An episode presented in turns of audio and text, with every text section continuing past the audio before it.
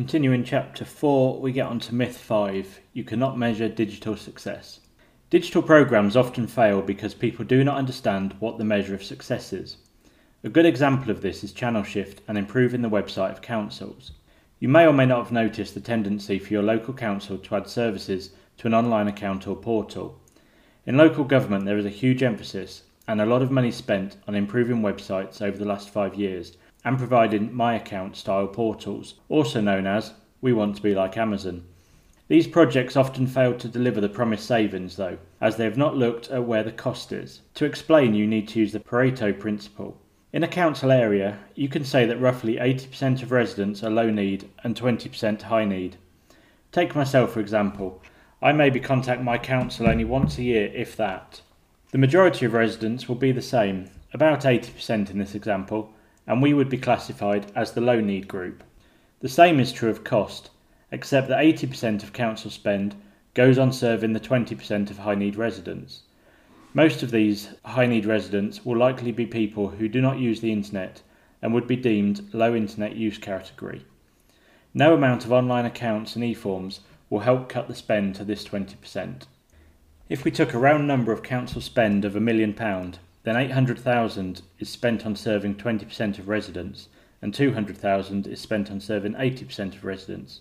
Yet it is the 80% low need residents that most of the website improvements are aimed at where you have only got £200,000 of spend to make savings from, and they need the least help. Simply drawing the above out will show you why you need to understand exactly who you are targeting and why, and ensure there are benefits to both customer and the business.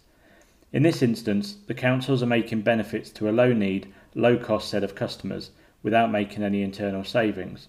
It is a one way improvement and will not result in high savings, which is the aim of these types of projects. In truth, most council websites could be awful, making you download and print all documents, having no online forms at all. It would make very little difference to the 80% of residents as they only contact their council once or twice a year. The money being spent by councils is being spent in the wrong areas with the view that digital will save them money. After all, the main reason for doing this is the austerity cuts that the government has pushed on them over the previous decade. The savings must come from what sits behind these services. The website efficiencies should only be implemented if there is, if there is also back office efficiency too. Savings estimated to be attributed to website redevelopments or online accounts will not deliver the savings required on their own. This is a fact that is often missed. And I think just on that point to expand slightly, I actually do the 80 20 rule twice. So you end up with 64, uh, 16, 16 and 4, I think, something like that, if my maths is right. Uh, and then the same with the money. And what you're finding is that there's a whole group of kind of very low need, very cheap to service customers, such as myself, who might do a moving house form once every few years or changing council tax. Very little actual contact with the council, and these are the people that they're targeting with their online accounts and portals. And it's it's pointless in a lot of cases because the, the majority of the spend is going on the high need element who quite often don't use the my accounts or don't have that so the reason i think i've quoted in the last one we want to be like amazon uh, that's where it kind of comes from is they've, they've seen the account they've seen how easy it is they want to set something up similar but they haven't really thought about who the kind of end customer is that's going to be using it. And actually in a lot of cases councils get particularly low take up of these services because in the main they're not relevant to people who only want to contact the council once or twice a year and in doing so probably don't mind a 10 minute phone call over a, an email or a form especially when the form takes forever. And on that even recently I moved a few months ago and I've stayed within the local authority area I've not moved far a couple of miles down the road I sent an online form in change of address all very nice sent it through and it was about three months before they actually implemented the change of address. And in that time, obviously, I'd had bills go to my old address. I had chasers saying you've not paid your council tax. My landlord had had letters from someone. And it's kind of like all could have been avoided if they'd actually thought about the service behind the form. So absolutely pointless giving me a nice online form, a nice experience, because it caused so much grief afterwards. And I actually ran a poll on LinkedIn recently that basically said, Would you rather have an online form that took sort of eight weeks to reply to, or a paper form that you got an answer the next day? And roughly 60 40 split, but 60% going to say in paper. And again, it's something that missed that it's the efficiency of the service behind the form that matters to a lot of people. And the reason people use Amazon isn't just because it's a lovely online account, it's because you get what you want delivered very quickly at a cheap price. And that's the element of it that people miss, and that's the buy in uh, that you really need to think about. The secret to success in implementing projects of this type is to deliver a service to your customer where they must do all the work, done in such a way that they thank you for it, whilst also, just as importantly, allowing you to save money through making your internal processes easier and cheaper. Having a clear strategy with business outcomes will help you define this. Great examples of this are both banks and supermarkets. With supermarkets, they have introduced self serve checkouts and told you, the consumer, that it is for your benefit and speed. There you are scanning your own items, placing them in the bagging area, paying, and off you go, all for your benefit. Not for the fact that supermarkets can now employ fewer people. They can put more tills in a smaller space, so have more shelf space not the reduction in cash payments that need to be processed and other benefits that they get from it. If it was purely the customer that benefited, then there would not be any self service tills. Look at the new Amazon stores where there are not even tills. You walk in and help yourself to goods, and they are automatically detected and debited from your account, again, reducing staff numbers and administration costs. The same is true of banking apps. Moving to online banking allowed you to view and print your statements at home, for your benefit apparently not to reduce their own print and mailing costs, or so they would require fewer staff. Now there is a mobile app that you download your statements onto, again saving them time and cost, but sold as your benefit. So likewise, websites and online accounts need to be sold for the benefit of the customer and genuinely make their life easier. But it also must add real value to your business too. And this is the element that is all too often missed. Delight your customers with your services but do it in a way that allows you to become more efficient too. Do not deliver digital services to your customers in a way that ends up ultimately costing you more. Work out why you're doing it first. With these services, where they've been very good to customers in enabling them to self serve, the same cannot always be said of their staff. I have seen the internal workings of a global airline company from a staff perspective. It is so inefficient that it's shocking. I could guarantee that if the CEO had to use the same tools then they would all be replaced very quickly. Do you know the systems your team are expected to use and the processes that they must follow? Likewise, you should be thinking of your staff in the same way. Ensuring that they have the right tools and processes to be efficient is a key element of any program. Whenever we talk about customers of digital, these are both external and internal.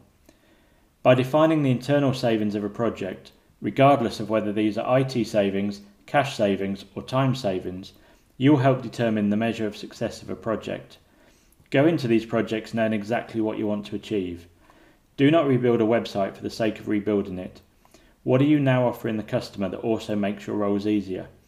And where is the internal saving or efficiency coming from? And again, on that, I've seen a few places where actually they almost have contradictory statements where they'll have a document that says we want to improve customer experience and then underneath it'll be and we need to save X amount thousand pounds per year doing it. And you're kind of like, well, okay, which one do you want? Do you want to save money or do you want to improve the customer experience? Because we could spend a lot of money improving it and you won't make a penny in saving and you might not make a penny in efficiency, but your customers will think, wow, this is amazing. But then you can't afford to run that as a service. And similarly, if you don't actually understand where you're at now, then saying we want to improve customer service if you're a six out of 10, let's say, and you want to get to eight out of 10, what is that extra two marks worth to you? How much are you going to invest in that? Because again, you're probably not going to make a saving in doing that because you're going to be investing in tools, maybe chatbots, maybe some artificial intelligence, improving the website, making changes. And is that kind of extra two marks that get you to an 8 out of 10 worth it? What's the cost of pushing you to a 9 out of 10? And again, is that worth it? Or are you going to undo any savings? So you really have to plan around a lot more than I think a lot of people do when it comes to digital and just think, oh, we'll do a portal, we'll build something online. Because A, it might not be for the right customers, and B, you might not be able to get any of the savings that you actually thought you were going to in the first place. Myth 6 Minimum viable product allows us to do the minimum. A common method of developing systems within a sm- small budget or time frame is to build what is known as a minimum viable product, or MVP. It might be something you've not come across before, but it is a term you'll hear time and time again when looking at digital technology. Where this is a completely new application, then MVP is a very good way of building. When it is replacing an older system, then it will often result in failure. The MVP version will almost certainly need to contain all the features of the system being replaced and will be too costly. However, too many people focus on the minimum aspect. The focus needs to be on the viable aspect. For an MVP, you build a very basic system with just the bare essentials. A good visualization of this, if you want to build something that you're going to use to propel yourself forwards, is to build a roller skate. You may then improve this to a skateboard. You may then improve this to a bicycle, to be improved to a motorbike, to be improved by a car. What you are not doing is building part of the car initially and then adding to it to build the full car. You are building a quick tool that helps you move forwards, then one that helps you move forwards a bit more quickly, and so on. You may never actually get as far as the car. You may find that you get as far as the bicycle, and any financial benefit of moving to the motorbike is wiped out by the further cost of development. This is perfectly fine. You do not always need to end up with the car. You need to end up with something viable. You may well return to the project at a later date and add more to it as technology or the industry you're in grows, changes, or develops. A quick business case at this time will again see if the investment in going from a motorbike to a car is worthwhile at that stage. You may have had to stop at a motorbike purely because you simply could not afford to move to the car. This again is perfectly fine. You do not have to do everything at once or at the same time. You may benefit from letting staff have a go on the motorbike for a while, as their feedback will help you build a better car.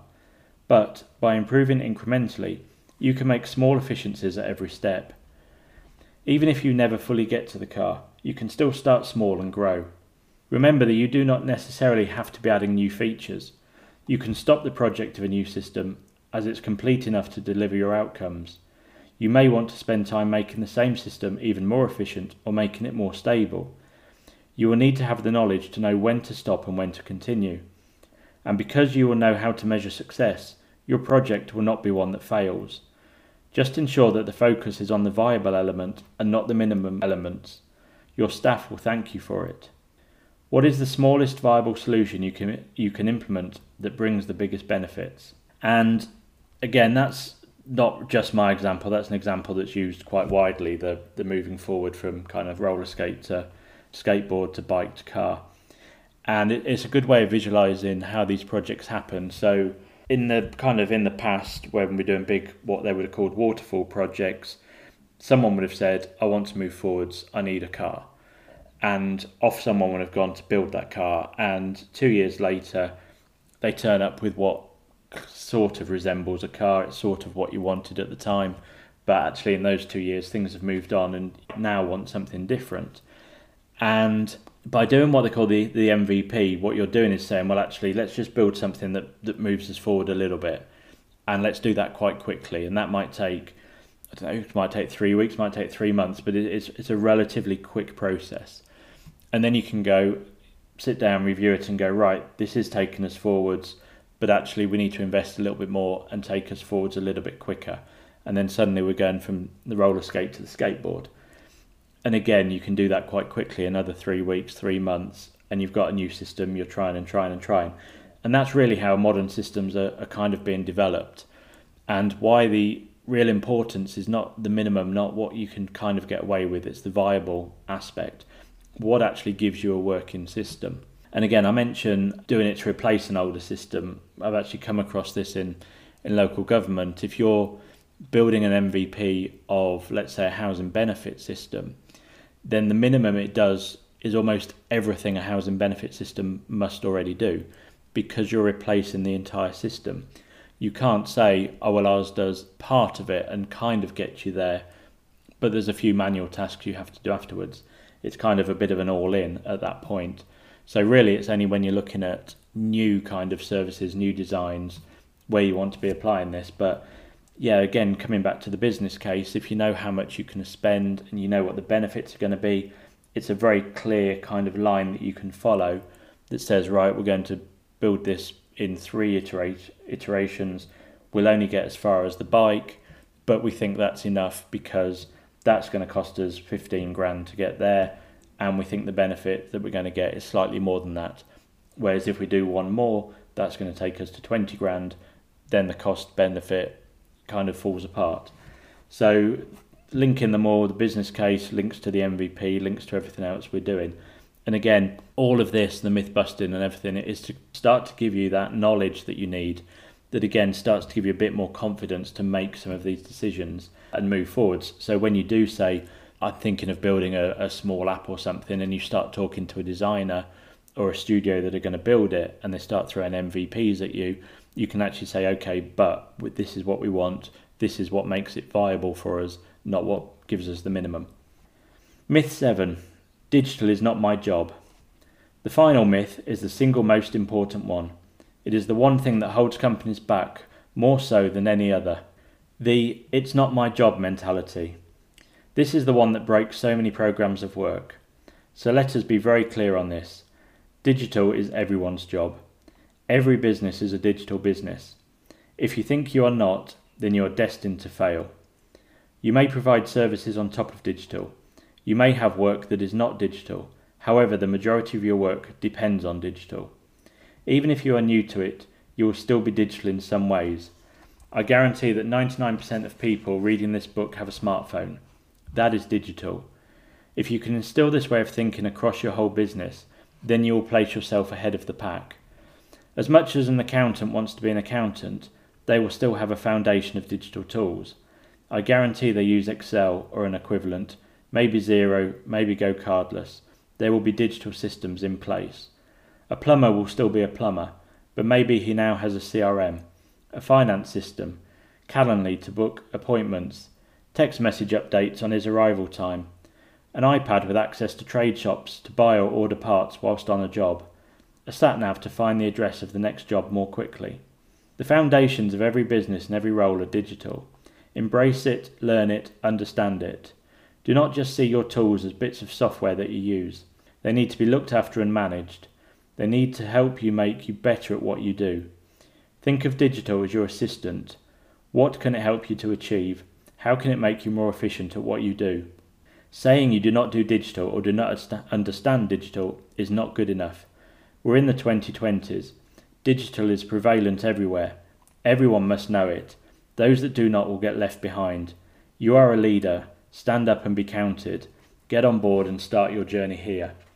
And that kind of takes us up to part two of the book, uh, in which point we get to the methodology of basically how you deliver these projects and, and how you become more confident in it. But what we've looked at throughout that, really, the first part of the book, we've obviously gone through some of the problems initially. We had a bit of a chat through my story, the strategy that I think changed everything for me and kind of gave me a platform to, to do what I don't do now. The intimidating meeting I had with the chief scientific officer and a lot of other people, that really, again, I was very intimidated by and from attending, but actually, once I was there, understood everyone else, what their role was, and how we all fit together, kind of made sense. We talked through why digital is the answer and obviously why it's therefore going to be so important to businesses going forwards. Uh, we went through why 95% get it wrong. We talked about a few of the problems that people have with digital and why they use it. We've obviously just been through a number of myths that people fall foul of, and and again, they're really just things that you need to be thinking of, think be on top of, get your brain around a little bit, and actually start to plan out some of these programs. Not just leave them to your IT department, but understand them from a business and a business perspective. And really, hopefully, one of the things you've taken from part one is the importance of data and we'll come onto it more and more throughout the book, but I keep iterating data, data, data. Everything we're doing with digital, with tools, with software is all about the data. So even we talked about Uber. Uber is about the data from a person saying, I am here at this place and I want to go here. Who can take me there?